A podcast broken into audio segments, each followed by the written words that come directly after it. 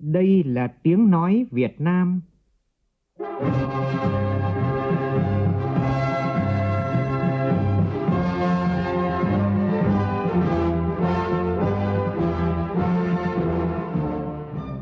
là tiếng nói Việt Nam, phát thanh từ Hà Nội, thủ đô nước Cộng hòa xã hội chủ nghĩa Việt Nam.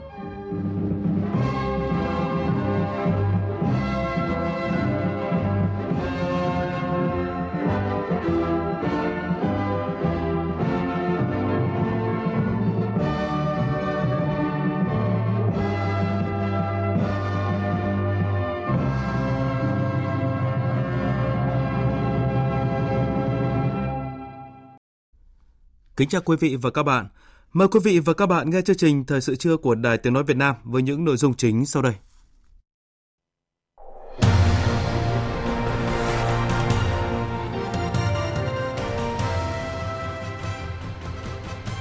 Các địa phương gấp rút triển khai phương án ứng phó cơn bão số 5. Tỉnh Quảng Ninh ra lệnh cấm biển từ 15 giờ chiều nay, còn tỉnh Thái Bình cấm biển từ 6 giờ sáng mai. Dư nợ tín dụng toàn hệ thống ngân hàng tính đến cuối quý 3 chỉ tăng 5,8%, kém xa mục tiêu tăng trưởng 14 đến 15% của năm nay. Giải pháp nào để thúc đẩy tăng trưởng tín dụng sẽ được chúng tôi đề cập trong chương trình. Thành phố Hồ Chí Minh lấy ý kiến đề án nghiên cứu xây dựng cảng trung chuyển quốc tế Cần Giờ.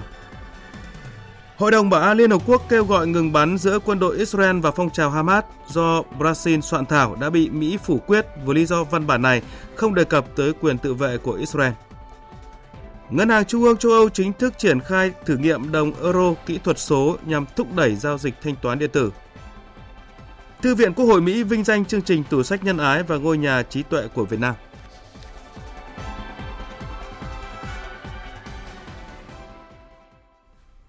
Bây giờ là tin chi tiết. Nhân dịp tham dự diễn đàn cấp cao hợp tác quốc tế vành đai và con đường lần thứ ba, sáng nay theo giờ địa phương, Chủ tịch nước Võ Văn Thưởng đã có cuộc gặp Tổng Bí thư Chủ tịch nước Lào Thông Luân Sisulit. Tin của phóng viên Vũ Dũng. Tại cuộc gặp, hai nhà lãnh đạo nhấn mạnh trong bối cảnh tình hình thế giới biến động phức tạp và nhiều thách thức đan xen với cơ hội, hai bên nhất trí cần tiếp tục phát huy hơn nữa quan hệ chính trị gắn bó giữa hai nước, cùng nhau góp phần giữ vững môi trường hòa bình ổn định để phát triển tiếp tục tập trung triển khai hiệu quả các thỏa thuận cấp cao, chương trình hợp tác giữa hai đảng, hai nước, phối hợp chặt chẽ, chuẩn bị tốt cho các hoạt động cấp cao và triển khai hiệu quả các cơ chế hợp tác song phương, tăng cường hợp tác quốc phòng an ninh, xem đây là một trong những trụ cột quan trọng của quan hệ hai nước. Hai nhà lãnh đạo nhất trí tiếp tục duy trì hiệu quả các cơ chế giao lưu văn hóa, thể thao và du lịch, thực hiện tốt đề án nâng cao chất lượng và hiệu quả hợp tác Việt Nam Lào trong lĩnh vực giáo dục và phát triển nguồn nhân lực giai đoạn 2021-2030. Phấn đấu giải quyết dứt điểm vướng mắc của một số dự án hợp tác kinh tế, thương mại và đầu tư, tăng cường hợp tác khoa học, đổi mới sáng tạo, hợp tác kinh tế số, thương mại điện tử, thúc đẩy hợp tác về chuyển đổi số giữa các cơ quan quản lý nhà nước cũng như giữa các doanh nghiệp. Hai bên cũng khẳng định tầm quan trọng của tăng cường hợp tác và kết nối giữa Việt Nam, Lào, Campuchia, nhất là về kinh tế, thương mại, cơ sở hạ tầng, du lịch và giao lưu văn hóa. Nhất trí phối hợp hỗ trợ Lào đảm nhiệm thành công năm Chủ tịch 2024, qua đó phát huy vai trò trung tâm của ASEAN và đem lại những lợi ích thiết thực cho người dân ASEAN. Sáng cùng ngày, Chủ tịch nước Võ Văn Thưởng và đoàn đại biểu cấp cao Việt Nam gặp mặt cán bộ nhân viên Đại sứ quán Việt Nam và các cơ quan đại diện Việt Nam tại Trung Quốc. Theo tin của nhóm phóng viên Vũ Dũng Bích Thuận,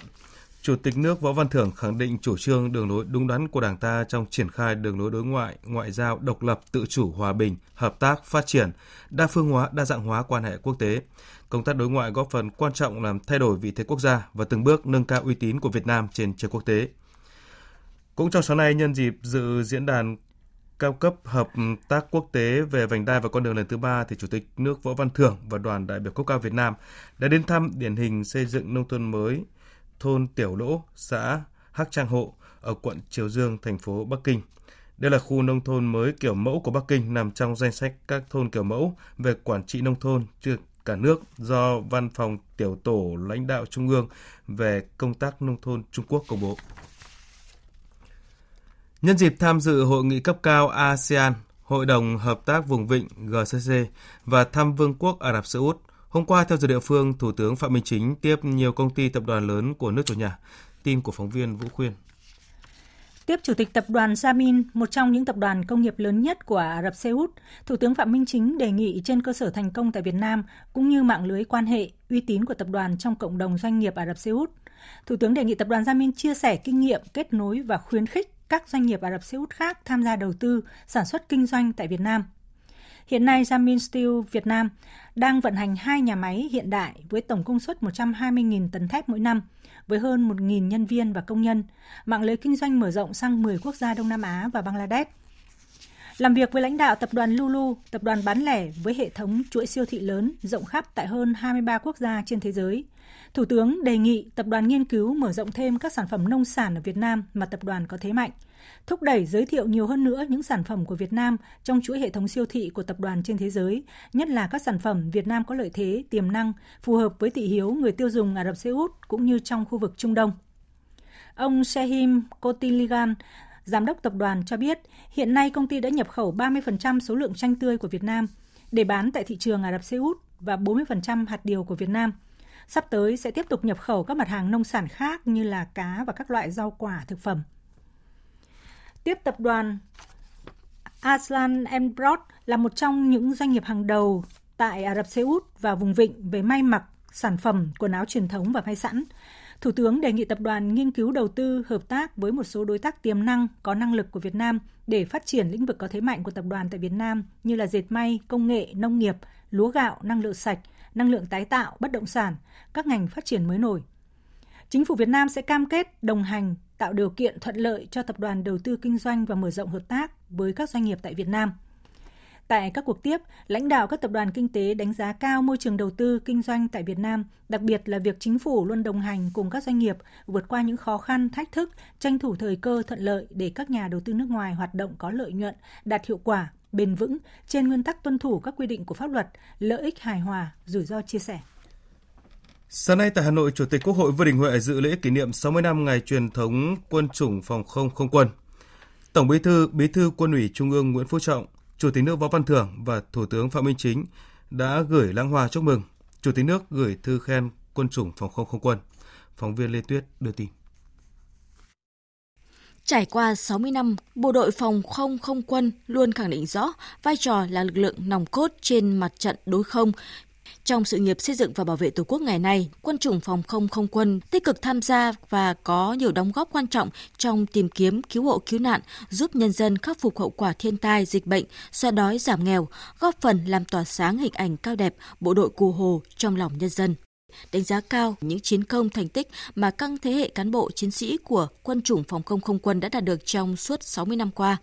Chủ tịch Hội cho rằng trong bối cảnh tình hình thế giới khu vực đã và đang diễn biến nhanh chóng phức tạp khó lường, đòi hỏi đường lối quân sự chiến lược quốc phòng phải được tiếp tục đổi mới hoàn thiện, đáp ứng yêu cầu nhiệm vụ xây dựng và bảo vệ Tổ quốc trong tình hình mới, giữ vững môi trường hòa bình ổn định và điều kiện thuận lợi để xây dựng phát triển đất nước. Chủ tịch Hội Vương Đình Huệ đề nghị kiên định nguyên tắc luôn giữ vững và tăng cường sự lãnh đạo tuyệt đối trực tiếp về mọi mặt của Đảng, sự quản lý điều hành tập trung thống nhất của nhà nước đối với sự nghiệp xây dựng và bảo vệ Tổ quốc, dựa vào dân, dân là gốc,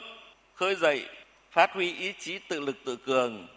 truyền thống văn hóa yêu nước, sức mạnh của khối đại đoàn kết toàn dân tộc, xây dựng thế trận lòng dân, lấy yên dân là nhân tố quyết định mọi thắng lợi của sự nghiệp xây dựng và bảo vệ Tổ quốc. Bên cạnh đó, tiếp tục quán triệt và thực hiện tốt nghị quyết Đại hội Đảng toàn quốc lần thứ 13, các nghị quyết chỉ thị của Trung ương Đảng, của Quân ủy Trung ương về nhiệm vụ bảo đảm quốc phòng an ninh, xây dựng quân chủng tinh, gọn, mạnh, tiến lên hiện đại, nâng cao chất lượng tổng hợp, đáp ứng yêu cầu nhiệm vụ bảo vệ Tổ quốc trong tình hình mới, quán triệt và triển khai kịp thời hiệu quả các nghị quyết mới của Hội nghị Trung ương 8 khóa 13. Đặc biệt là nghị quyết về chiến lược bảo vệ Tổ quốc trong tình hình mới sau khi được Ban chấp hành Trung ương thông qua. Quân chủng phòng không không quân không ngừng đổi mới nâng cao chất lượng công tác huấn luyện, sẵn sàng chiến đấu, làm chủ vũ khí, trang bị hiện đại, quan tâm xây dựng đội ngũ cán bộ, các cấp có năng lực thực tế và trình độ chuyên môn cao, tiếp thu và ứng dụng hiệu quả khoa học, công nghệ và huấn luyện chiến đấu, nâng cao năng lực sửa chữa, sản xuất và ứng dụng các thành tiệu công nghệ mới, nghiên cứu đề xuất bổ sung vũ khí trang bị kỹ thuật hiện đại, đáp ứng yêu cầu nhiệm vụ và phù hợp với tình hình thực tiễn của đất nước. Chào mừng kỷ niệm 93 năm ngày thành lập Hội Liên hiệp Phụ nữ Việt Nam và Ngày Phụ nữ Việt Nam 20 tháng 10. Sáng nay tại Hà Nội diễn ra chương trình biểu dương Chủ tịch Hội Phụ nữ cơ sở toàn quốc năm nay. Tới dự có đồng chí Trần Thanh Mẫn, Ủy viên Bộ Chính trị, Phó Chủ tịch Thường trực Quốc hội. Tin của phóng viên Phương Thoa. Ban tổ chức đã tuyên dương 293 Chủ tịch Hội Phụ nữ cơ sở giỏi, đại diện cho hơn 14.000 Chủ tịch Hội cơ sở. Chị Lê Thị Hà, Chủ tịch Hội Liên hiệp Phụ nữ thị trấn Yên Cát, huyện Yên Sơn, tỉnh Thanh Hóa và chị Nguyễn Thanh Thúy Hằng, Chủ tịch Hội Liên hiệp Phụ nữ xã Hiệp Phước, huyện Nhà Bè, thành phố Hồ Chí Minh chia sẻ. Thực hiện ờ, công tác hội thì phải gắn nhiệm vụ của chúng tôi với là à, hoạt động của địa phương, à, đặc biệt là gắn với à, đồng bào thì chúng tôi chia ra các cái nhóm để tập hợp ờ, chị em những người kiến thức ờ, đang còn ờ, hơi thấp một chút thì chúng tôi sẽ có những cái hoạt động nó cụ thể để tuyên truyền vận động để tuyên truyền tải những cái chủ trương chính sách của đảng chúng tôi ờ, đến với bà con nhân dân cũng như là cán bộ hội viên phụ nữ. Sau thời gian đại dịch Covid-19, tôi đã vận động các chị hội viên phụ nữ có điều kiện hỗ trợ quà trao tặng học bổng, phương tiện sinh kế, bảo hiểm y tế ờ, cho các chị hội viên và trẻ em có hoàn cảnh khó khăn. Tận dụng các trang mạng xã hội để đăng tải các cái trường hợp khó khăn cần được giúp đỡ qua đó vận động các mạnh thường quân chung tay hỗ trợ các trường hợp này từ đó ờ, đã tạo được sự lan tỏa và thu hút ngày càng ờ, chị em phụ nữ tham gia các phong trào và hoạt động của hội ạ. Thời gian qua, đội ngũ cán bộ hội cấp cơ sở đã vận động hội viên phụ nữ thực hiện gần 17.000 phần việc xây dựng nông thôn mới và đô thị văn minh, giúp hàng triệu hội viên được tiếp cận kiến thức pháp luật, kiến thức xây dựng gia đình hạnh phúc,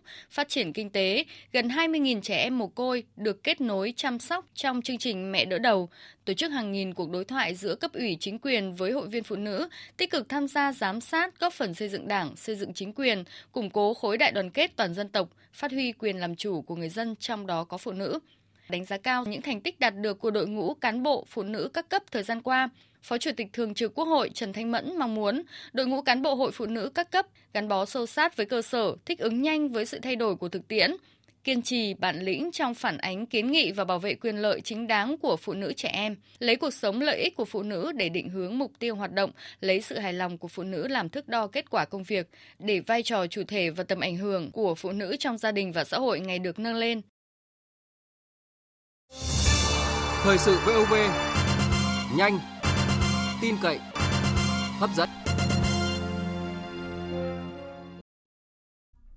Tiếp theo mời quý vị và các bạn nghe tin bão khẩn cấp cơn bão số 5.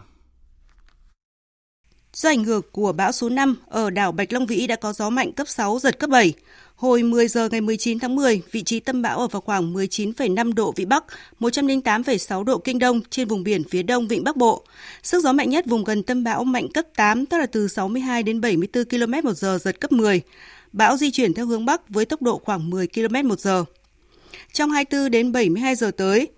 vào hồi 10 giờ ngày 20 tháng 10, vị trí tâm bão ở vào khoảng 21 độ Vĩ Bắc, 108,7 độ Kinh Đông trên khu vực Bắc Vịnh Bắc Bộ. Sức gió mạnh nhất vùng gần tâm bão mạnh cấp 8, cấp 9, giật cấp 11. Bão di chuyển theo hướng Bắc, mỗi giờ đi được từ 5 đến 10 km và có khả năng mạnh thêm. Vùng nguy hiểm, phía Bắc vĩ tuyến 18,5 độ Vĩ Bắc, phía Tây kinh tuyến 110 độ Kinh Đông. Cấp độ rủi ro thiên tai cấp 3, khu vực chịu ảnh hưởng Vịnh Bắc Bộ. Đến 10 giờ ngày 21 tháng 10, vị trí tâm bão ở vào khoảng 19,2 độ Vĩ Bắc, 107,7 độ Kinh Đông trên khu vực Nam Vịnh Bắc Bộ. Sức gió mạnh nhất vùng gần tâm bão mạnh dưới cấp 6. Bão di chuyển theo hướng Nam Tây Nam mỗi giờ đi được khoảng 10 km và suy yếu dần thành áp thấp nhiệt đới, sau là một vùng áp thấp. Vùng nguy hiểm phía Bắc vĩ tuyến 19 độ Vĩ Bắc, phía Tây kinh tuyến 110 độ Kinh Đông. Cấp độ rủi ro thiên tai cấp 3, khu vực chịu ảnh hưởng Bắc Vịnh Bắc Bộ. Dự báo tác động của bão, vùng có gió mạnh trên biển, khu vực Vịnh Bắc Bộ, bao gồm Cô Tô, Bạch Long Vĩ, có gió mạnh cấp 6, cấp 7, vùng gần tâm bão mạnh cấp 8, cấp 9, giật cấp 11, biển động rất mạnh. Trên đất liền từ sáng ngày 20 tháng 10, vùng ven biển khu vực từ Quảng Ninh đến Thái Bình có gió mạnh dần lên cấp 6, giật cấp 7, cấp 8. Vùng có nước dâng sóng lớn, Vùng biển Vịnh Bắc Bộ bao gồm Cô Tô, Bạch Long Vĩ, sóng biển cao từ 2 đến 4 mét. Toàn bộ tàu thuyền, khu neo đậu, khu nuôi trồng thủy sản, đê kè biển trên khu vực này đều chịu tác động của gió mạnh và sóng lớn.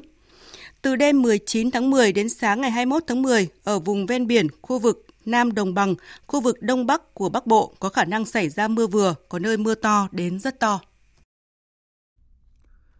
Tiếp tục tìm kiếm người dân mất tích, đảm bảo an toàn tàu thuyền trên biển là nội dung chính được các đại biểu đưa ra tại cuộc họp văn phòng thường trực Ban chỉ đạo quốc gia về phòng chống thiên tai diễn ra sáng nay ở Hà Nội. Phóng viên Minh Long đưa tin. Ứng phó với bão số 5, đến sáng nay đã có 54.103 phương tiện với gần 250.000 người nhận được thông tin về diễn biến bão để chủ động phòng tránh. Đại tá Trần Đình Sáu, Ủy ban Quốc gia ứng phó sự cố và tìm kiếm cứu nạn cho biết tổ chức lực lượng ứng phó là gần 290.000 người, hơn 3.000 phương tiện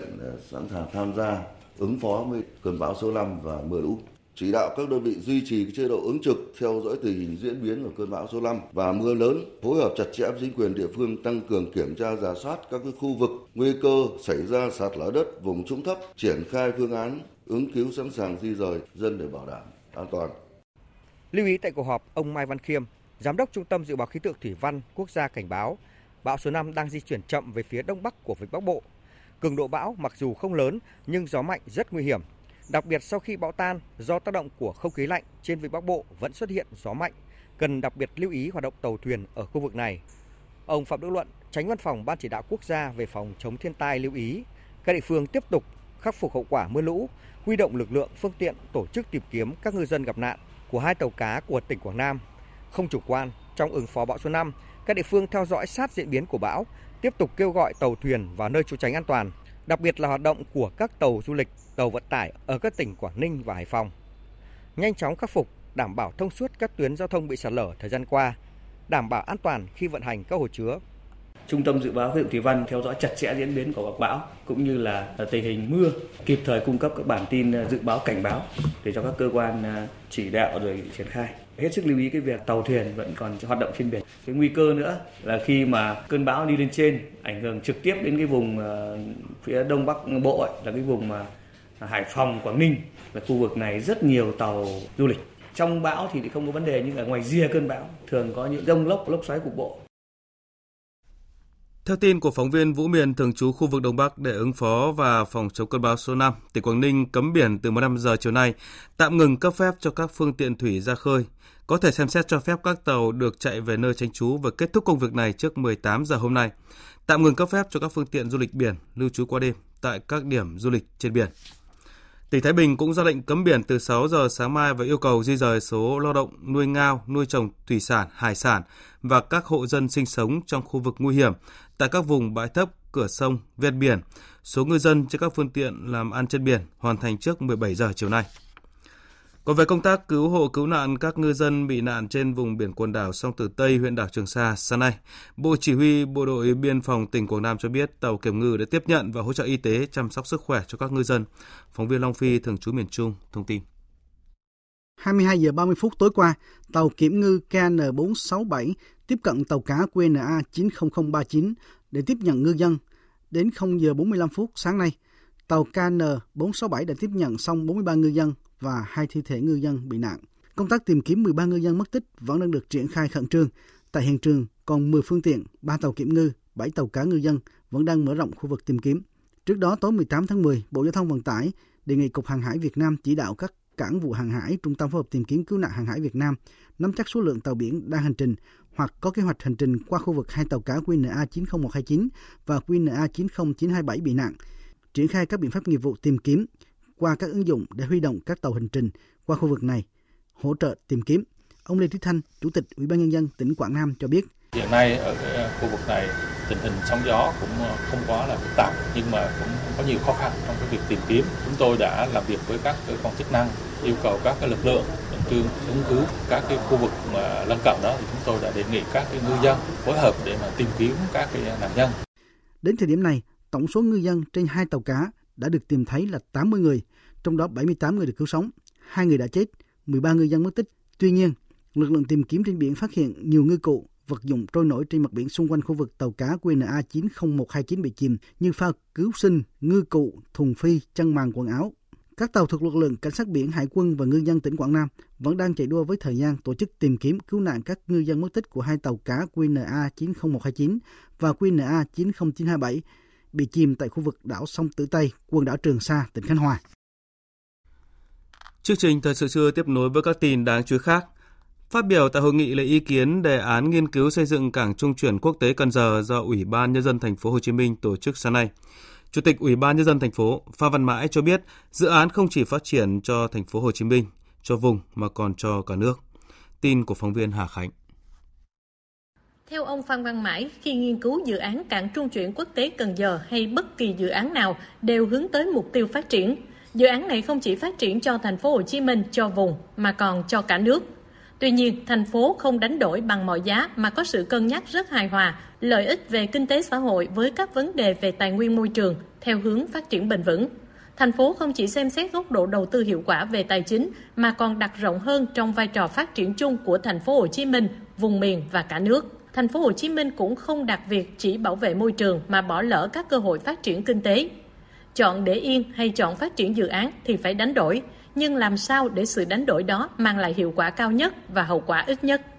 Bởi vì chúng tôi ý thức cái việc à, chúng ta xây dựng à, phát triển một cảng trung chuyển à, quốc tế tại Cần Giờ, ở một cái vùng mà nó rất là nhạy cảm về bảo vệ tài nguyên môi trường và trong mối quan hệ vùng cho nên là chúng tôi cũng đã có sự cân nhắc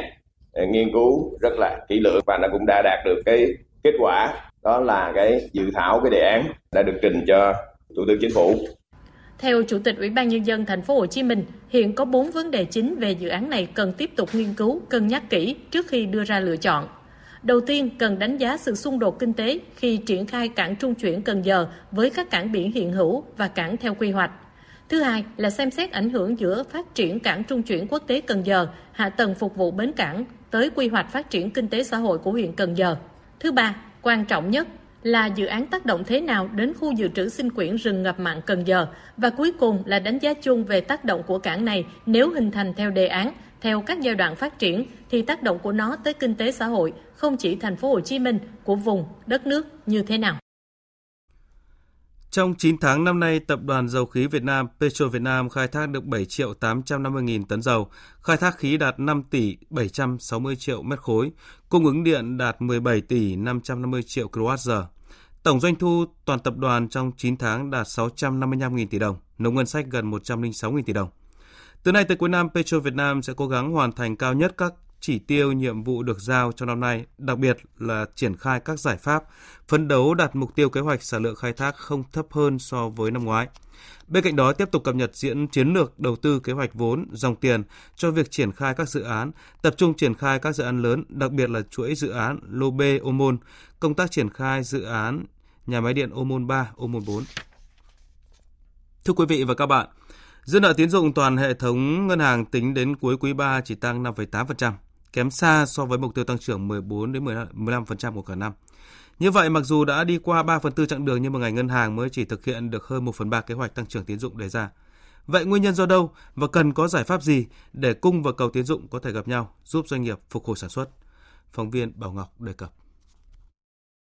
Tín dụng năm nay tăng thấp hơn so với năm ngoái, có nguyên nhân xuất phát từ những khó khăn của tình hình kinh tế trong và ngoài nước, tác động đến doanh nghiệp. Cụ thể phải kể đến cầu đầu tư, tiêu dùng, tín dụng đều giảm. Trong khi đó, một số nhóm khách hàng có nhu cầu nhưng chưa đáp ứng điều kiện vay vốn, nhất là nhóm doanh nghiệp nhỏ và vừa do tác động từ khả năng hấp thụ tín dụng của nhóm bất động sản. Ngoài ra, trước bối cảnh khó khăn của nền kinh tế, tác động lên hoạt động sản xuất kinh doanh của doanh nghiệp, nên mức độ rủi ro cũng được đánh giá cao hơn. Điều này khiến ngân hàng rất khó trong quyết định cho vay và không hạ được chuẩn tín dụng nhằm đảm bảo an toàn trong hoạt động. Theo bà Nguyễn Thị Mùi, thành viên Hội đồng Tư vấn Chính sách Tài chính Tiền tệ Quốc gia, vấn đề nghiêm trọng của tín dụng tăng trưởng thấp hiện nay là do cầu của nền kinh tế đang yếu. Tôi nghĩ là nguyên nhân sâu xa nhất phải nói đến đó là cầu của nền kinh tế nó quá yếu cả cho sản xuất và cầu cả cho tiêu dùng. Báo cáo nghiên cứu của Ban Phát triển Kinh tế Tư nhân khảo sát gần 10.000 doanh nghiệp mà có đến sấp xỉ 60% số doanh nghiệp được khảo sát trả lời cái khó khăn nhất của doanh nghiệp hiện nay đơn hàng. Thế một khi mà không có đơn hàng hoặc đơn hàng ít thì buộc doanh nghiệp phải thu hẹp sản xuất. Và như vậy thì rõ ràng là có tiếp cận tín dụng thì cũng không có cái đầu ra của sản phẩm. Các chuyên gia kinh tế cho rằng để cung và cầu tín dụng có thể gặp nhau, các tổ chức tín dụng cần tiếp tục triển khai quyết liệt các chỉ đạo của ngân hàng nhà nước trong việc giảm lãi suất cho vay với nền kinh tế. Bên cạnh đó, các tổ chức tín dụng cũng cần đẩy mạnh hơn nữa việc giải ngân đúng quy trình, thủ tục và quy định pháp luật đối với các gói tín dụng như gói tín dụng 120.000 tỷ đồng cho vay nhà ở xã hội, gói tín dụng 15.000 tỷ đồng đối với lĩnh vực lâm sản thủy sản, chương trình hỗ trợ lãi suất 2%. Đối với các doanh nghiệp, giải pháp quan trọng nhất để cải thiện khả năng tiếp cận tín dụng là tăng cường sức khỏe tài chính của doanh nghiệp, minh bạch hóa dòng tiền và phương án kinh doanh để củng cố niềm tin và mối quan hệ hợp tác với các tổ chức tín dụng. Phó giáo sư tiến sĩ Đinh Trọng Thịnh nhấn mạnh về phía cơ quan quản lý nhà nước cái việc mà tính toán xem xét cũng như hỗ trợ các cái chính sách cho các cái ngân hàng cũng như cho doanh nghiệp nhưng mà rõ ràng cái điều quan trọng là về phía doanh nghiệp ấy thì phải cần thực hiện các công việc của mình một cách tốt hơn tìm kiếm các cái đơn hàng và thực hiện cái hoạt động sản xuất kinh doanh tốt. Thì lúc đó cái nhu cầu về vốn mới nảy sinh mới cần thiết vay và các cái ngân hàng mới có cái điều kiện để mà thẩm định để mà đánh giá để mà làm các thủ tục cho vay được.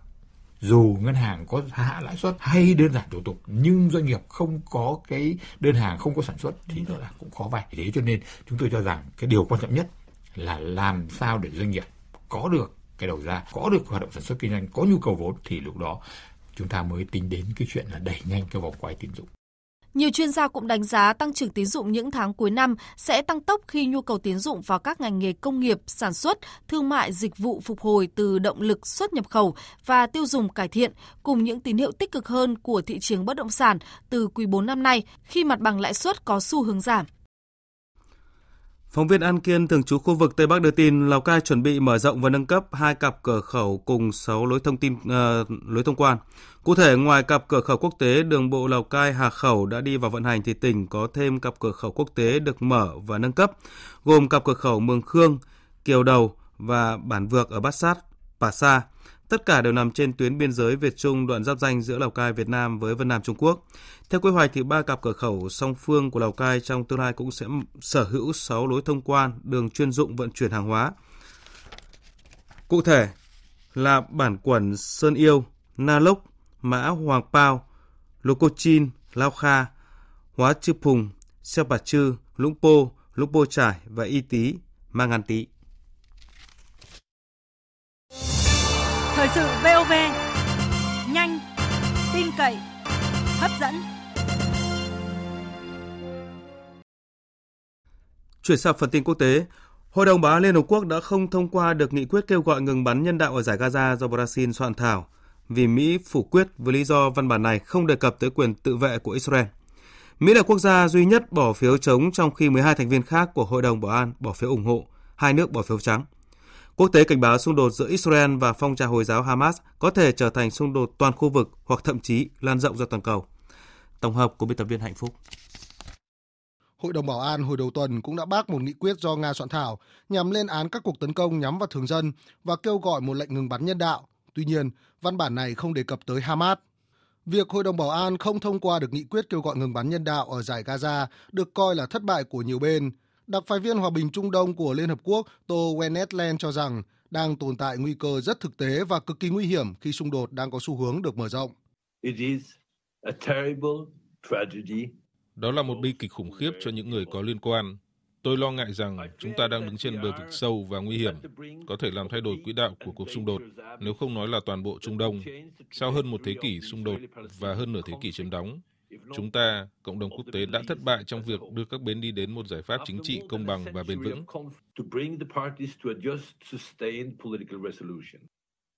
Trong khi đó, Liên Hợp Quốc cùng các bên cũng đang chạy đua với thời gian để tìm cách mở hành lang nhân đạo cho giải Gaza. Phó Tổng thư ký Liên Hợp Quốc phụ trách điều phối các vấn đề nhân đạo và cứu trợ khẩn cấp, ông Martin Griffith nhấn mạnh. Điều mà chúng tôi rất cần là khả năng tiếp cận nhân đạo an toàn, ngay lập tức trên toàn Gaza, và đó là gánh nặng trong các cuộc thảo luận của chúng tôi với các bên chủ chốt. Chúng tôi rất cần một cơ chế được tất cả các bên liên quan đồng ý để có thể cho phép cung cấp thường xuyên các nhu cầu khẩn cấp trên khắp Gaza để có mức phân phối hỗ trợ như trước những tuần khủng khiếp này, với 100 xe tải mỗi ngày cung cấp hỗ trợ trên khắp Gaza cho những người cần giúp đỡ. Trước những nỗ lực ngoại giao từ cộng đồng quốc tế, đặc biệt là các yêu cầu về nhân đạo, Israel đã đồng ý cung cấp nước trở lại cho Gaza, một nhượng bộ sau hơn một tuần phong tỏa gắt gao khu vực này. Tuy nhiên, theo các chuyên gia, nếu các bên không đạt được một thỏa thuận lâu dài hoặc tạm thời về việc ngừng bắn và tạo ra các hành lang nhân đạo ở giải Gaza. Công tác vận chuyển hàng cứu trợ sẽ hết sức khó khăn và nguy hiểm, không chỉ đối với người dân mà còn cho cả lực lượng cứu trợ.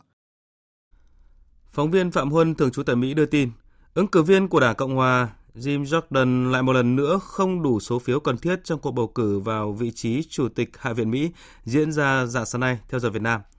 Ông Jordan chỉ có được 199 trên tổng số 221 phiếu của Đảng Cộng Hòa, trong khi ứng cử viên Đảng Dân Chủ, lãnh đạo thiểu số tại Hạ viện Hakim Jeffrey giành được toàn bộ 212 phiếu của các nghị sĩ trong đảng. Không có ứng cử viên nào có đủ 217 phiếu cần thiết để chiến thắng. Hai viên Mỹ hồi đầu năm đã phải mất tới 15 vòng bỏ phiếu mới bầu ra được người đứng đầu cơ quan này. Diễn đàn cấp cao hợp tác quốc tế vành đai và con đường lần thứ ba đã thành công tốt đẹp và là dấu mốc quan trọng đánh dấu diễn đàn chính thức bước vào giai đoạn phát triển mới, chất lượng cao. Đây là khẳng định của Ngoại trưởng Trung Quốc Vương Nghị trong cuộc họp báo về kết quả của diễn đàn. Phóng viên Bích Thuận, thường trú tại Trung Quốc, đưa tin. Ngoại trưởng Trung Quốc Vương Nghị cho biết, Việc Chủ tịch Tập Cận Bình tuyên bố xây dựng BRI bước vào giai đoạn mới phát triển chất lượng cao có ý nghĩa quan trọng trong việc dẫn dắt hợp tác quốc tế và phát triển toàn cầu trong giai đoạn tiếp theo. Đồng thuận quan trọng nhất đạt được tại diễn đàn lần này là mở ra một giai đoạn mới trong việc chung tay xây dựng vành đai và con đường chất lượng cao. Chủ tịch Tập Cận Bình nêu rõ, Trung Quốc sẵn sàng cùng với các bên làm sâu sắc hơn quan hệ đối tác hợp tác BRI thúc đẩy BRI bước vào giai đoạn mới phát triển chất lượng cao, đã nhận được sự hưởng ứng và ủng hộ tích cực từ các bên. Giai đoạn mới của BRI sẽ là giai đoạn kết nối đa chiều của lục địa Á Âu, được dẫn dắt bởi con đường tơ lụa xanh, con đường tơ lụa kỹ thuật số và là giai đoạn Trung Quốc cùng với các nước thực hiện hiện đại hóa thế giới. Theo cập nhật của ông Vương Nghị, đại diện của 151 quốc gia và 41 tổ chức quốc tế đã dự diễn đàn cấp cao BRI lần thứ ba với hơn 10.000 người đăng ký. Các bên cũng đạt được 458 kết quả, vượt xa con số của diễn đàn lần thứ hai. Trước đó trong bài phát biểu khai mạc, Chủ tịch Trung Quốc Tập Cận Bình đã cam kết hỗ trợ tài chính nhiều hơn cho các dự án BRI. Theo đó, Ngân hàng Phát triển Trung Quốc và Ngân hàng Xuất nhập khẩu Trung Quốc, mỗi bên sẽ thiết lập một quỹ tài trợ trị giá 350 tỷ nhân dân tệ và một khoản bổ sung 80 tỷ nhân dân tệ sẽ được bơm vào quỹ con đường tơ lụa. Mục tiêu hỗ trợ 780 tỷ nhân dân tệ, tức 106 tỷ đô la Mỹ nêu trên, tương đương với 20 dự án đường sắt cao tốc Jakarta Bandung có vốn đầu tư khoảng 5,1 tỷ đô la Mỹ của Indonesia hay 2,5 dự án hành lang kinh tế Trung Quốc Pakistan, dự án hàng đầu của BRI với tổng vốn đầu tư ước tính là 46 tỷ đô la Mỹ. Đức và Áo tuyên bố sẽ tiến hành kiểm tra ngẫu nhiên ở biên giới với Cộng hòa Séc trong nỗ lực ngăn chặn dòng người di cư bất hợp pháp ngày càng tăng. Việc thắt chặt hơn nữa các biện pháp kiểm soát biên giới cho thấy các biện pháp tương tự mà Séc, Slovakia và Ba Lan đã thực hiện không ngăn được dòng người di cư tới Đức ngày càng gia tăng. Phóng viên Hải Đăng, thường trú tại Cộng hòa Séc, theo dõi khu vực Đông Âu, thông tin. Đức đang phải vật lộn để đối phó với dòng người tị nạn và di cư bất hợp pháp đổ về nước này, thông qua các nước láng giềng phía Đông và phía Nam. Từ đầu năm tới nay, thì cảnh sát cũng đã ghi nhận khoảng 98.000 trường hợp nhập cảnh trái phép vào nước Đức, so với 92.000 trường hợp năm ngoái. Bộ trưởng Nội vụ Đức cho biết sẽ tăng cường cuộc chiến chống buôn người bằng các biện pháp kiểm soát biên giới với một số quốc gia. Đây cũng là biện pháp cần thiết để hạn chế tình trạng di cư bất hợp pháp ở Đức. Trước động thái này, Bộ trưởng Nội vụ Séc Vít Rakusan cho biết các biện pháp sẽ không làm gián đoạn đối với giao thông trên biên giới chung của hai nước. Paní ministrině mě ujistila, že se nebude jednat o nějaké stále kontroly, stále. Bộ trưởng Nội vụ Đức cũng đã đảm bảo với tôi rằng các cuộc kiểm tra sẽ là kiểm tra ngẫu nhiên, tương tự như những cuộc kiểm tra được thực hiện ở biên giới Séc Slovakia. Chúng tôi đã có các cuộc tuần tra chung giữa hai nước Đức và Séc ở biên giới để phát hiện những người di cư bất hợp pháp. Tuy nhiên, việc kiểm tra sẽ không gây ra bất cứ sự gián đoạn nào đối với giao thông ở biên giới Ngân hàng Trung ương châu Âu ECB chính thức triển khai thử nghiệm đồng euro kỹ thuật số trong thời gian 2 năm nhằm đáp ứng nhu cầu về đồng euro phi vật chất, hỗ trợ thúc đẩy giao dịch thanh toán điện tử và cạnh tranh với các đồng tiền điện tử khác. Tin của phóng viên Mạnh Hà, thường trú tại Pháp.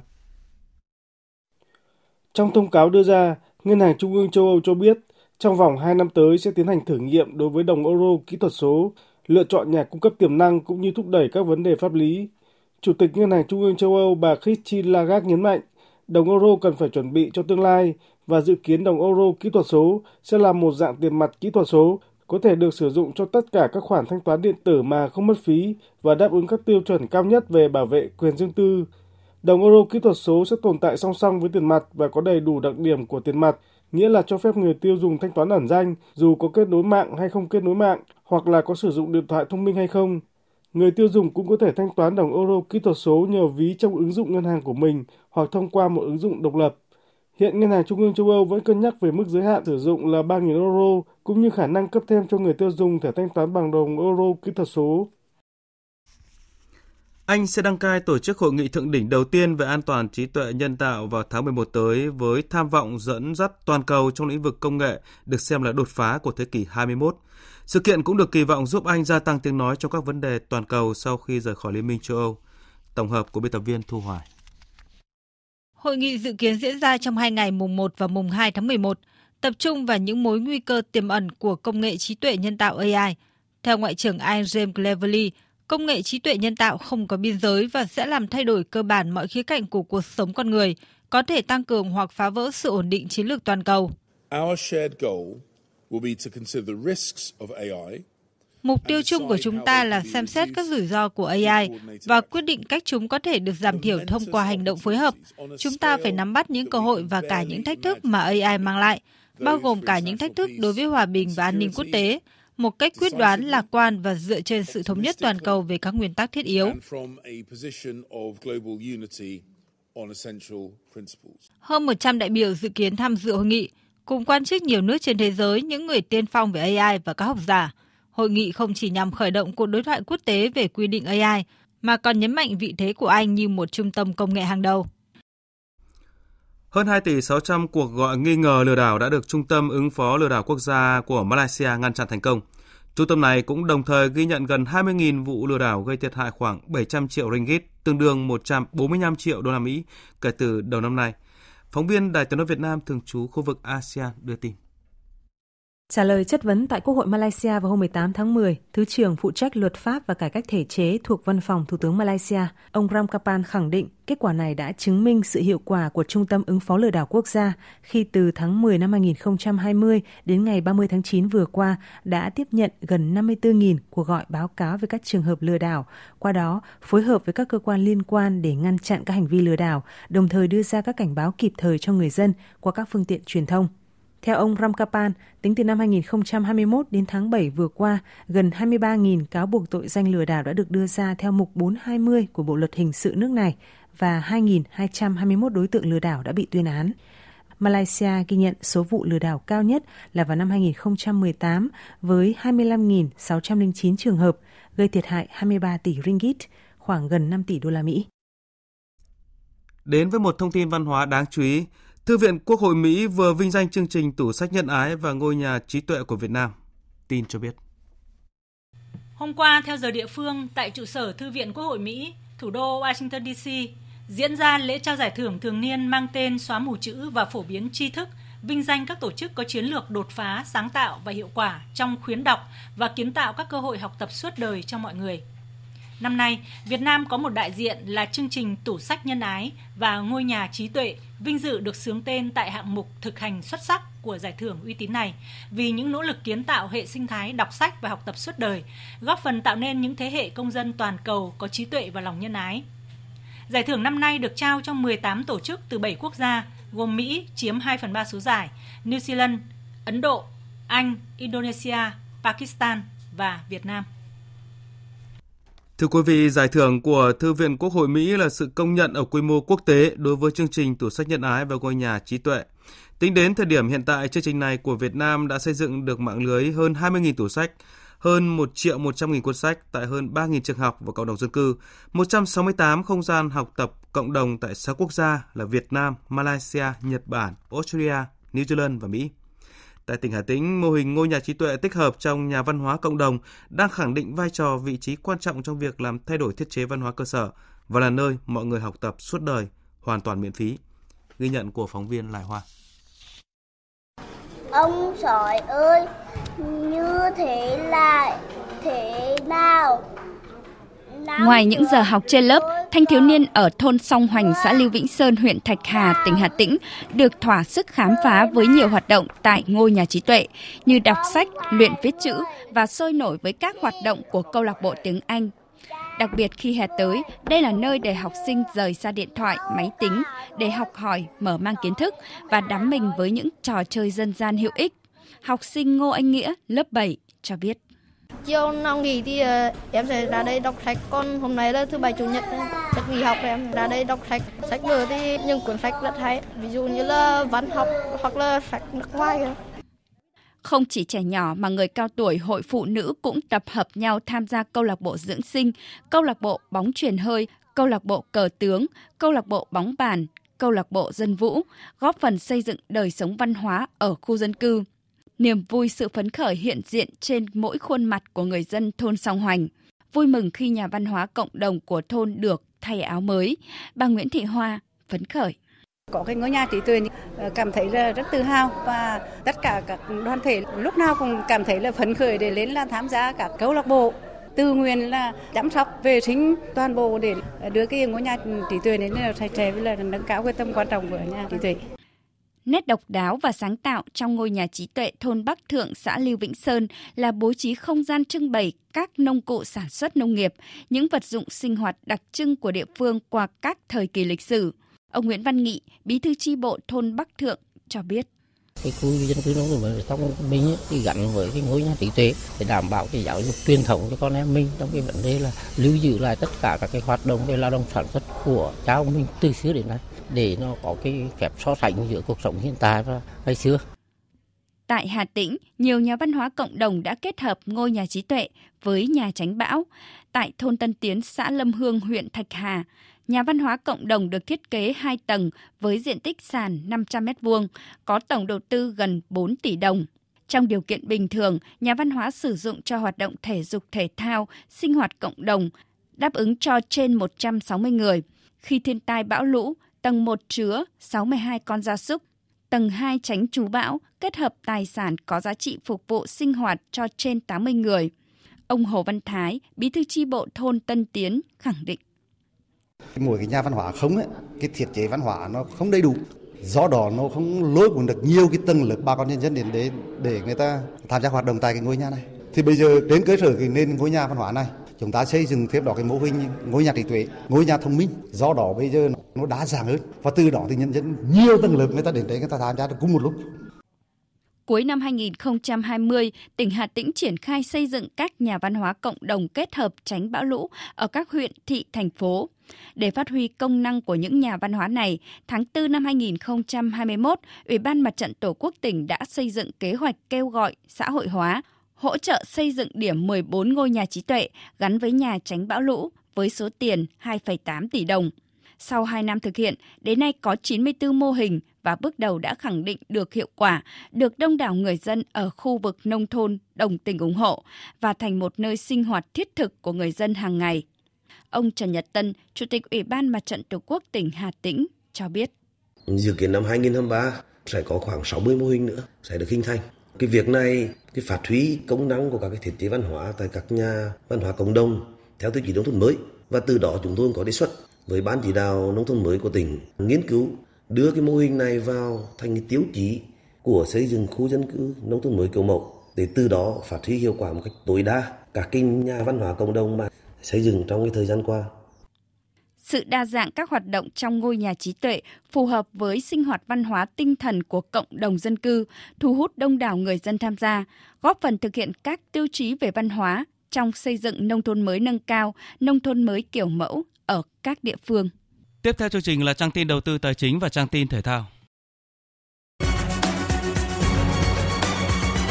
Trang tin đầu tư tài chính. Thưa quý vị và các bạn, đầu giờ sáng nay giá vàng SJC niêm yết tăng 100.000 đồng một lượng ở cả chiều mua và chiều bán ra so với kết phiên hôm qua. Cụ thể tại Hà Nội, giá vàng SJC mua vào ở mức 69 triệu 650 000 đồng một lượng và bán ra là 70 triệu 370 000 đồng một lượng. Giá vàng dòng Thăng Long của công ty vàng bạc đá quý Bảo Tín Minh Châu niêm yết mua vào là 57 triệu 410 000 đồng một lượng và bán ra là 58 triệu 360 000 đồng một lượng. Trên thị trường ngoại tệ, Ngân hàng Nhà nước công bố tỷ giá trung tâm của đồng Việt Nam với đô la Mỹ áp dụng cho hôm nay tăng 3 đồng một đô la, hiện ở mức 24.096 đồng một đô la. Hôm nay, gần 10.000 tỷ đồng tín phiếu mà Ngân hàng Nhà nước đã phát hành vào ngày 21 tháng 9 sẽ chính thức đáo hạn với lãi suất trúng thầu 0,69% một năm. Tương ứng số tiền sẽ bơm trở lại hệ thống. Liên tiếp 20 phiên kể từ ngày 21 tháng 9 đến nay, Ngân hàng Nhà nước đều phát hành tín phiếu với kỳ hạn 28 ngày – tổng quy mô gần 255.700 tỷ đồng. Theo chuyên gia, động thái phát hành tín phiếu của Ngân hàng Nhà nước diễn ra thời gian qua nhằm hướng đến mục tiêu điều tiết tỷ giá do chênh lệch lãi suất Việt Nam đồng và đô la Mỹ nới rộng. Thông qua việc hút đồng Việt Nam về, lãi suất liên ngân hàng bằng đồng Việt Nam tăng lên sẽ giúp hạn chế hiện tượng đầu cơ ngoại tệ. Phiên giao dịch sáng nay đà giảm của thị trường tiếp tục mở rộng khi tâm lý nhà đầu tư đang chuyển hướng khá tiêu cực do diễn biến khó lường ở cuối phiên trong những ngày gần đây. Thêm vào đó, hôm nay là phiên đáo hạn phái sinh, càng khiến thị trường có thêm lý do để thận trọng. Kết thúc phiên giao dịch sáng nay, VN Index đạt 1.094,26 điểm, HNX Index đạt 224,5 điểm. Đầu tư tài chính biến cơ hội thành hiện thực. Đầu tư tài chính biến cơ hội thành hiện thực. Thưa quý vị và các bạn, trong báo cáo thị trường bất động sản quý 3 năm 2023 mới đây, các đơn vị nghiên cứu thị trường đều nhận định điểm sáng của thị trường thời gian qua là bất động sản công nghiệp. Tuy nhiên, với việc nguồn cung ngày càng ít đi, bất động sản công nghiệp cần được quan tâm, thúc đẩy hơn nữa về hạ tầng. Phản ánh của Duy Phương, phóng viên thường trú tại thành phố Hồ Chí Minh. Theo báo cáo của công ty Savos Việt Nam, năm 2023, khu vực kinh tế trọng điểm phía Nam ghi nhận 122 dự án khu công nghiệp với diện tích đất cho thuê đạt 24.883 ha. Giá cho thuê đất tăng 15% theo năm và đạt mức trung bình khoảng 4 triệu đồng một mét vuông. Khách thuê chủ yếu hoạt động trong lĩnh vực chế biến thực phẩm và nước giải khát, vật liệu xây dựng, dệt may, sản phẩm cao su và nhựa. Tuy nhiên, tỷ lệ lấp đầy của các khu công nghiệp phía Nam rất cao, lên đến 91%. Ông John Campbell, Phó Giám đốc, trưởng bộ phận dịch vụ công nghiệp của Savos Việt Nam cho biết, tính đến tháng 8 năm 2023, chỉ số sản xuất công nghiệp của Việt Nam tăng 2,6% so với cùng kỳ năm trước, đồng thời sản lượng cũng tăng thêm 3,5% so với tháng trước. Những con số trên cho thấy tiềm năng phát triển của thị trường bất động sản công nghiệp tại Việt Nam nói chung và khu vực phía Nam nói riêng. Tuy nhiên, theo ông Sử Ngọc Khương, giám đốc cấp cao của Sabos Việt Nam, bất động sản công nghiệp còn tồn tại một số vấn đề cần giải quyết. Thứ nhất là cảng biển nước sâu, thứ hai là từ cái cảng đó đi ngược lại chỗ các khu công nghiệp hoặc nơi tập trung nguyên liệu thô đầu vào vân vân. Cái thứ ba nữa là liên quan đến kho bãi và hậu cần trước khi mà xuất sang các nước. Báo cáo của công ty CBRE Việt Nam chỉ ra, trong 9 tháng năm 2023, thị trường bất động sản công nghiệp phía Nam có 450.000 m2 kho xưởng mới đi vào hoạt động. Dự báo, trong 2 năm tới, giá thuê đất công nghiệp dự kiến sẽ tăng ở ngưỡng từ 6 đến 10% một năm trên cả nước. Đồng thời, nhu cầu khả quan tới từ nhiều nhóm ngành hàng và nhiều quốc tịch thuê giúp thúc đẩy giá thuê tăng trưởng tại nhiều địa phương. Về mức giá, CBRE Việt Nam nhận định giá thuê kho xưởng xây sẵn dự báo tăng nhẹ từ 2% đến 4% một năm. Bà Phạm Ngọc Thiên Thanh, trưởng bộ phận nghiên cứu và tư vấn của CBRE Việt Nam cho rằng, với vị thế và lợi thế cạnh tranh, Việt Nam tiếp tục sẽ là điểm đến thu hút vốn FDI với lượng tăng từ 20 đến 30% so với năm 2023. Mặc dù nguồn cầu lớn, nhưng nguồn cung lại không bắt kịp. Hiện nay thì tỷ lệ lấp đầy ở các khu công nghiệp gọi là đắc địa là hầu như trên 90%. Vấn đề thì nó nằm ở đâu? Chúng ta không phải là không có những cái khu công nghiệp mới, tuy nhiên cái hạ tầng kết nối đến những cái khu công nghiệp mới đó rất là hạn chế, dẫn đến là cái việc nhà đầu tư họ cũng sẽ không tìm đến.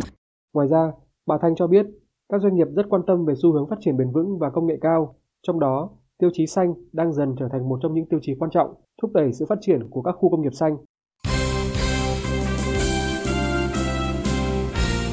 Thưa quý vị và các bạn, lúc này đội tuyển nữ Việt Nam đang bước vào tuần tập luyện thứ hai trước khi lên đường sang Uzbekistan dự vòng loại thứ hai Olympic Paris 2024. Thời gian không còn nhiều nên thầy trò huấn luyện viên Mai Đức Trung đang rất khẩn trương. Tiền vệ Nguyễn Thị Tuyết Dung chia sẻ. Chiều thì có thi đấu ba nội dung lửa sân 2 phần 3 và ở sân thì giai đoạn này là giai đoạn đang ờ, gấp rút để ờ, ba cũng ờ, tập cho cả đội là giai đoạn lặng lên cả đội cũng cũng khá là mệt nhưng mà các đội cũng ra sân cũng luôn cố gắng để bước vào cái giải đấu thật tốt. Huấn luyện viên Mai Đức Trung cũng yêu cầu các cầu thủ đẩy nhanh tốc độ các trận đấu, quan sát và hỗ trợ đồng đội cũng như cần tự tin hơn trong các pha dứt điểm. Ngoại trừ trường hợp tiền vệ Dương Thị Vân đang gặp vấn đề nhẹ ở cổ chân nên chưa thể thi đấu, tất cả các cầu thủ đều nỗ lực đáp ứng yêu cầu của ban huấn luyện. Cũng có thời điểm tinh thần các chị em cũng có hơi xuống một chút nhưng sau đấy những cái thời gian nghỉ nhất là cái đợt vừa rồi bác cũng cho chị em nghỉ một tuần ấy thì tất cả về nhà nghỉ ngơi thăm gia đình à, thăm mọi người à, lên thì lại phấn chấn trở lại à, để bước vào một cái giải đấu mới vì trải qua sau mỗi cái giải đấu mà dù thành công hay thất bại thì tất cả chị em luôn rút ra được cái bài học kinh nghiệm ấy và để hướng tới ra những giải đấu tiếp theo tốt hơn. Tại vòng loại Olympic Paris sắp tới, đội tuyển nữ Việt Nam nằm ở bảng C cùng các đội bóng Nhật Bản, Uzbekistan và Ấn Độ. Các học trò của huấn luyện viên Mai Đức Chung sẽ thi đấu 3 trận từ ngày 25 tháng 10 đến ngày 1 tháng 11 tại Uzbekistan. Các đội sẽ thi đấu vòng tròn một lượt để xác định đội đầu bảng và một đội nhì có thành tích tốt nhất đi tiếp vào vòng loại thứ ba. Ngày 18 tháng 10, Trung tâm Thể thao Việt Theo tổ chức lễ xuất quân mùa giải 2023-2024. Mục tiêu năm nay của đội bóng là top 3, cạnh tranh ngôi vô địch V-League và vào chung kết cúp quốc gia. Ở mùa giải mới, câu lạc bộ Viettel tiếp tục nhận được sự đồng hành của các thương hiệu là TV360 và Lining. Trong đó Lining là đơn vị tài trợ trang phục chính thức của đội bóng với bản hợp đồng 3 năm. Câu lạc bộ Thép Xanh Nam Định cũng vừa tổ chức lễ xuất quân V-League 2023-2024.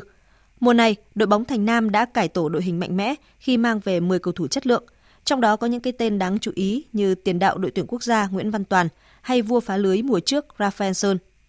Nam Định kết thúc mùa giải trước ở vị trí thứ 5. Năm nay, đội hướng đến mục tiêu nằm trong nhóm 3 đội dẫn đầu ở giải vô địch quốc gia cũng như tiến sâu tại cúp quốc gia. Huấn luyện viên Vũ Hồng Việt cho biết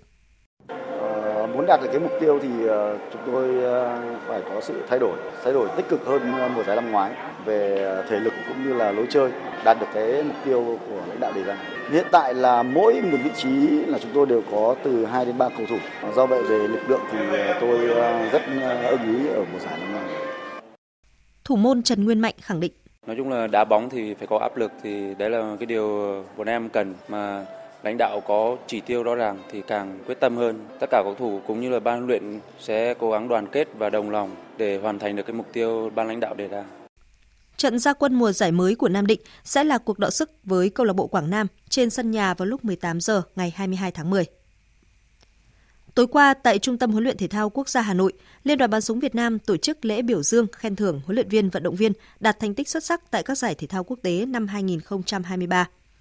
Ở Đại hội Thể thao châu Á ASEAN 19, thầy trò huấn luyện viên Hoàng Xuân Vinh xuất sắc mang về một huy chương vàng, một huy chương bạc và một huy chương đồng. Trong đó, huy chương vàng của xạ thủ Phạm Quang Huy ở nội dung 10m súng ngắn hơi nam là tấm huy chương vàng đầu tiên của bắn súng Việt Nam trong lịch sử tham dự các kỳ ASEAN. Huấn luyện viên Hoàng Xuân Vinh chia sẻ. Thì đây là một cái thành tích, à, tuy nhiên đối với bắn súng là à, cũng rất bất ngờ và cũng à, nằm ngoài cái dự định của đội tuyển bắn súng Việt Nam nhưng mà với tinh thần thì và cái nhiệm vụ được giao thì chúng tôi cũng đã cố gắng hết sức à, và với cái sự tập trung trong cái giai đoạn chuẩn bị tập huấn cho thi đấu. Thế và cũng rất là may mắn, chúng tôi cũng cố gắng là phát huy và kế thừa những cái thế đi trước. Bên cạnh thành công ở ASEAN 19, bắn súng Việt Nam còn đạt được những thành tích xuất sắc ở các giải quốc tế khác. Cụ thể, xạ thủ Trịnh Thu Vinh xếp hạng 5 tại giải vô địch bắn súng thế giới tổ chức hồi tháng 9 vừa qua để giành vé tham dự Olympic Paris 2024. Ở cúp súng hơi châu Á 2023, đội tuyển bắn súng Việt Nam cũng mang về một huy chương vàng, ba huy chương bạc và ba huy chương đồng. Dự báo thời tiết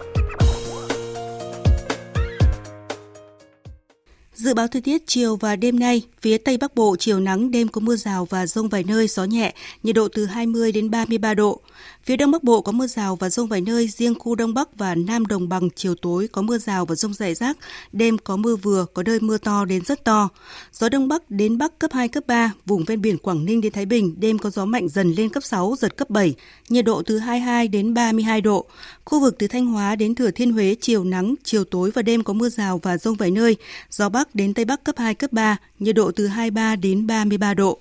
Khu vực từ Đà Nẵng đến Bình Thuận chiều nắng, chiều tối và đêm có mưa rào và rông vài nơi, gió Tây đến Tây Nam cấp 2, cấp 3, nhiệt độ từ 23 đến 33 độ.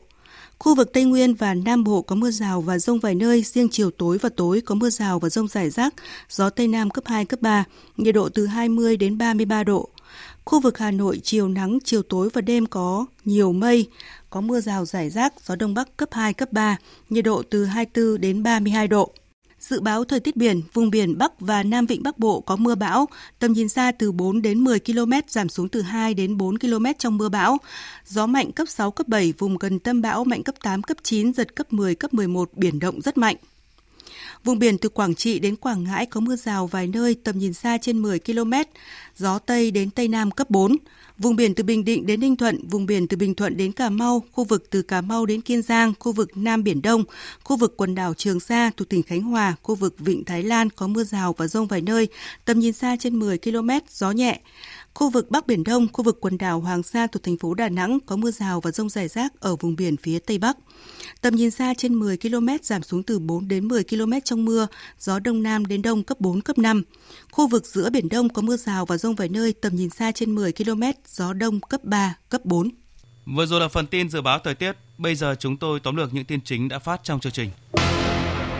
Phát biểu tại lễ kỷ niệm 60 năm ngày truyền thống quân chủng phòng không không quân, Chủ tịch Quốc hội Vương Đình Huệ yêu cầu quân chủng phòng không không quân kiên định nguyên tắc luôn giữ vững và tăng cường sự lãnh đạo tuyệt đối trực tiếp về mọi mặt của Đảng, đồng thời dựa vào dân, xây dựng thế trận lòng dân, lấy yên dân là nhân tố quyết định mọi thắng lợi của sự nghiệp xây dựng và bảo vệ Tổ quốc. Bão số 5 giật cấp 10 đang trên vùng biển phía đông vịnh Bắc Bộ, Quảng Ninh, Thái Bình lệnh cấm biển từ 15 giờ chiều nay và 6 giờ sáng mai. Các địa phương tăng cường kêu gọi tàu thuyền ra khỏi khu vực của bão, đồng thời lên phương án ứng phó bão đổ bộ vào đất liền. Hội đồng Bảo an Liên Hợp Quốc đã không thông qua được nghị quyết kêu gọi ngừng bắn nhân đạo ở giải Gaza do Brazil soạn thảo vì Mỹ phủ quyết với lý do văn bản này không đề cập tới quyền tự vệ của Israel. Quốc tế cảnh báo xung đột giữa Israel và phong trào Hồi giáo Hamas có thể trở thành xung đột toàn khu vực hoặc thậm chí lan rộng ra toàn cầu. Thư viện Quốc hội Mỹ vinh danh chương trình tủ sách nhân ái và ngôi nhà trí tuệ của Việt Nam ở hạng mục thực hành xuất sắc của giải thưởng uy tín này. Tính đến thời điểm hiện tại, chương trình của Việt Nam đã xây dựng được mạng lưới hơn 20.000 tủ sách tại hơn 3.000 trường học và cộng đồng dân cư, 168 không gian học tập cộng đồng tại 6 quốc gia, mang tới cơ hội học tập suốt đời, hoàn toàn miễn phí cho hàng triệu trẻ em và người lớn. Phần tóm lược những tin chính vừa phát cũng đã kết thúc chương trình Thời sự trưa của Đài Tiếng Nói Việt Nam. Chương trình do các biên tập viên Thu Hòa, Thanh Trường, Minh Châu biên soạn thực hiện với sự tham gia của kỹ thuật viên Hồng Thanh. Chịu trách nhiệm nội dung Nguyễn Vũ Duy.